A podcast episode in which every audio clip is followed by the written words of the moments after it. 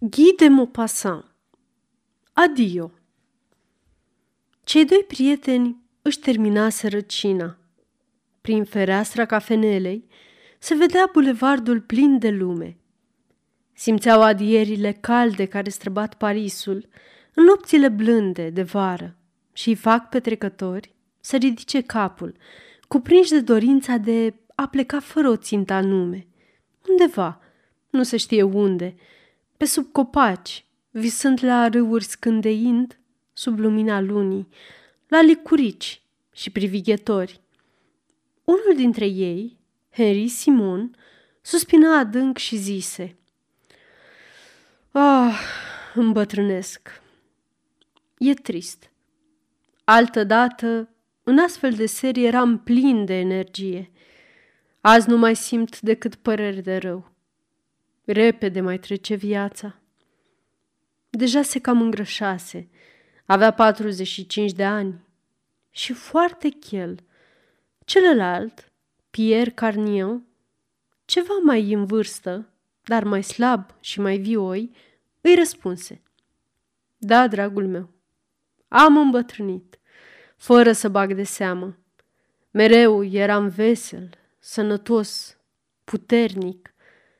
Însă când te uiți în fiecare zi, în oglindă, nu mai vezi cum se împlinește trecerea timpului, pentru că anii se scurg încet, regulat și modifică chipul pe nesimțite, încât trecerile sunt insesizabile. Numai din această cauză nu murim de supărare, după doar 2-3 ani de schimbări în rău, căci nu le putem aprecia. Ca să ne putem da seama de toate aceste lucruri, ar trebui ca vreme de 6 luni să nu ne privim în oglindă." Oh, ce lovitură! Și femeile, sărmane ființe, cât le plâng! Toată fericirea, toată puterea, întreaga lor viață se reduc la frumusețea lor, care durează 10 ani. Și eu am îmbătrânit, fără ca măcar să-mi dau seama. Când m-am apropiat de 50 de ani, mă credeam aproape un adolescent. Nu sufeream de nimic, eram liniștit și fericit. Revelația decăderii mele mi s-a produs într-un mod simplu și înspăimântător, care m-a doborât pentru vreo 6 luni. Apoi m-am obișnuit.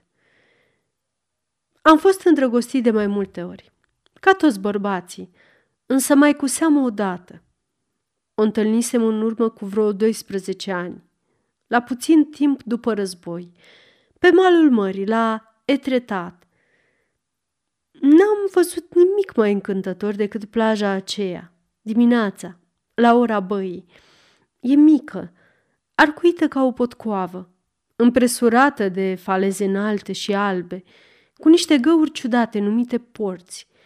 Una uriașă își întindea în mare piciorul gigantic, iar cealaltă, în fața ei, e scundă și rotundă. Femeile se adună pe limba îngustă de prundiș, acoperind-o cu o grădină uimitoare de toalete luminoase, în mijlocul stâncilor înalte. Soarele se revarsă în plin pe coaste, pe umbrelele de toate culorile, pe marea de un albastru verzui. Totul e vesel, fermecător și încântă privirile. Te așezi lângă apă și te uiți la cele care se scaldă.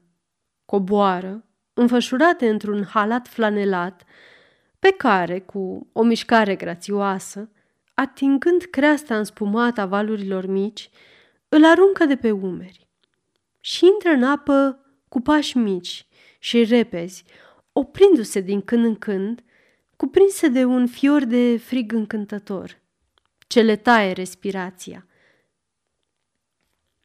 Foarte puține femei rezistă la această încercare a băii. Acolo le judeci, din cap până în picioare. Mai ales ieșirea din apă le dă în vilea cu sururile, chiar dacă apa mării întărește cărnurile muiate. Prima dată când am văzut-o așa, pe tânăra femeie despre care îți povestesc, Am fost fermecat și cucerit. Se ținea bine, făcea față. Și apoi, există chipuri al căror farmec pătrunde în noi brusc, copleșindu-ne dintr-o dată întreaga ființă. Ai impresia că ai întâlnit femeia pe care te-ai născut să o iubești. Atunci am avut senzația asta, am simțit fiorul ăsta. I-am fost prezentat și nu după multă vreme m-am îndrăgostit ca niciodată. Înrăvășea inima. Este deopotrivă groaznic și încântător să înduri dominația unei femei. E aproape un chin și în același timp o fericire de neînchipuit. Privirea ei, zâmbetul, părul de pe ceafa ei în adierea vântului, chiar și cele mai mici trăsături ale chipului ei și cele mai mici tresăriri ale ei mă fermecau, mă răscoleau, mă înnebuneau. Îmi stăpânea întreaga ființă cu gesturile ei, cu atitudinile ei, chiar și cu lucrurile pe care le purta și care deveneau astfel ca vrăjite. Mă înduioșam când îi vedeam voaleta pe o masă, mănușile aruncate pe un fotoliu. Toaletele ei îmi păreau fără asemănare. Nimeni nu avea pălărica ale ei. Era măritată, însă bărbatul ei venea în fiecare sâmbătă și pleca lunea. De altfel, îmi era indiferent. Nu știu de ce, dar nu eram câtuși de puțin gelos pe el. Fiindcă o ființă umană nu mi-a părut mai lipsită de importanță. Nu mi-a atras atenția mai puțin ca omul ăsta. Aceasta este o înregistrare Cărțiaudio.eu. Pentru mai multe informații sau dacă dorești să te oferi voluntar, vizitează www.cărțiaudio.eu. Toate înregistrările Cărțiaudio.eu sunt din domeniu public. Dar cât de mult o iubeam pe ea! Cât era de frumoasă, de grațioasă și de tânără! Era întruchiparea tinereții, eleganței și a prospețimii. Niciodată nu simțisem în felul acesta că o femeie e o făptură încântătoare, gingașă, distinsă, delicată, toată numai farmec și grație.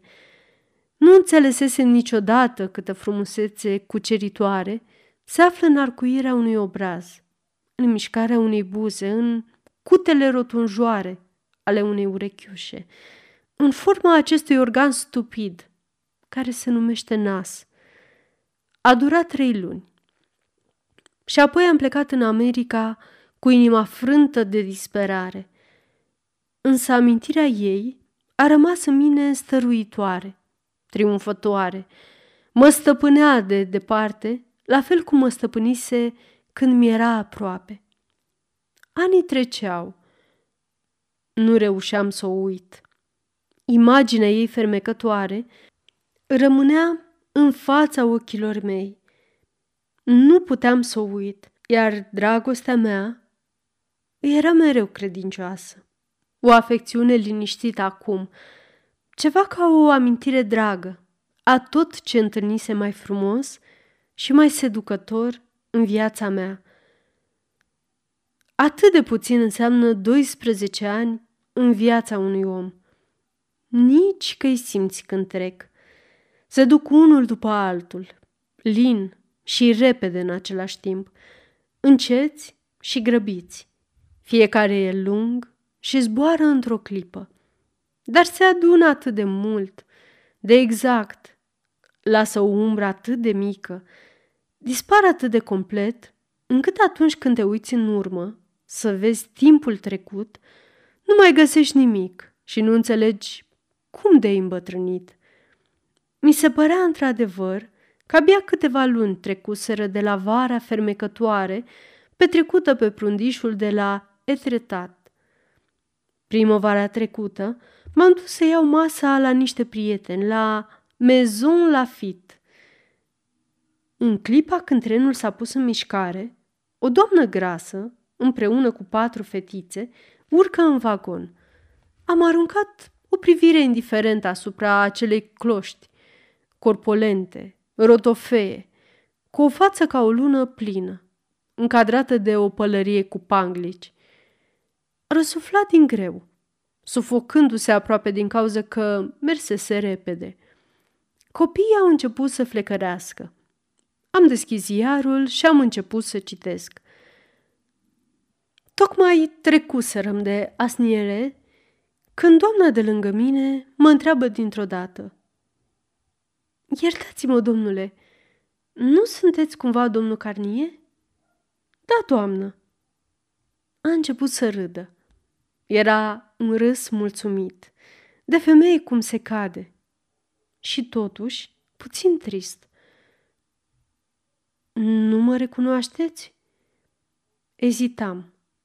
Mi se părea într-adevăr că mai văzusem pe undeva chipul acela, dar nu știam unde, când. I-am răspuns: "Da și nu. Fără îndoială că vă cunosc, dar nu mi-amintesc numele dumneavoastră."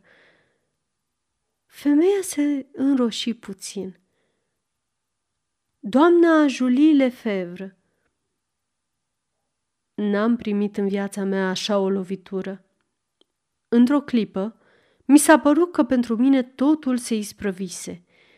Simțeam numai că în fața ochilor mei se sfâșiase un văl și că aveam să aflu lucruri teribile, înspăimântătoare. Ea era femeia asta grasă, obișnuită. Era ea? De când nu mai văzusem, clocise aceste 4 fetițe, iar copiii mă uimeau la fel de mult ca și mama lor. Ieșiseră din ea, erau deja mari, luaseră loc în viață, pe când ea, minunea aceea plină de grație, cochetă și delicată, nu mai avea nicio însemnătate.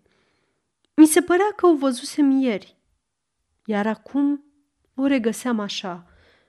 Era oare cu putință? O durere puternică îmi strângea inima și mă cuprinse o revoltă împotriva naturei înseși, o indignare irațională împotriva operei ei, de distrugere atât de brutale, atât de ticăloase. O priveam înspăimântat. Apoi i-am luat mâna și mi-au venit lacrimi în ochi. Îi plângeam tinerețea. Îi plângea moartea, pentru că nu o cunoșteam câtuși de puțin pe femeia aceea grasă.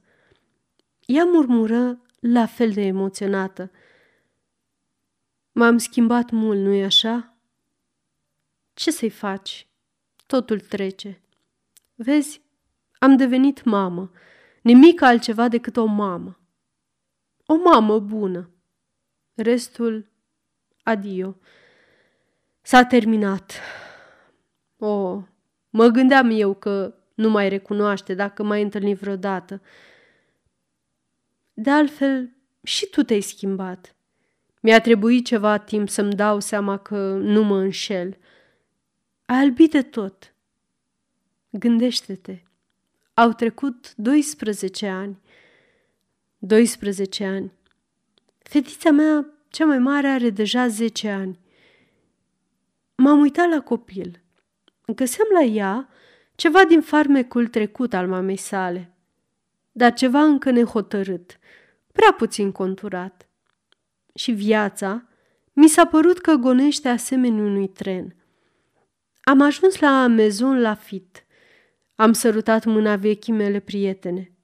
Nu-i putusem spune altceva decât banalități îngrozitoare. Eram prea răvășit ca să pot vorbi.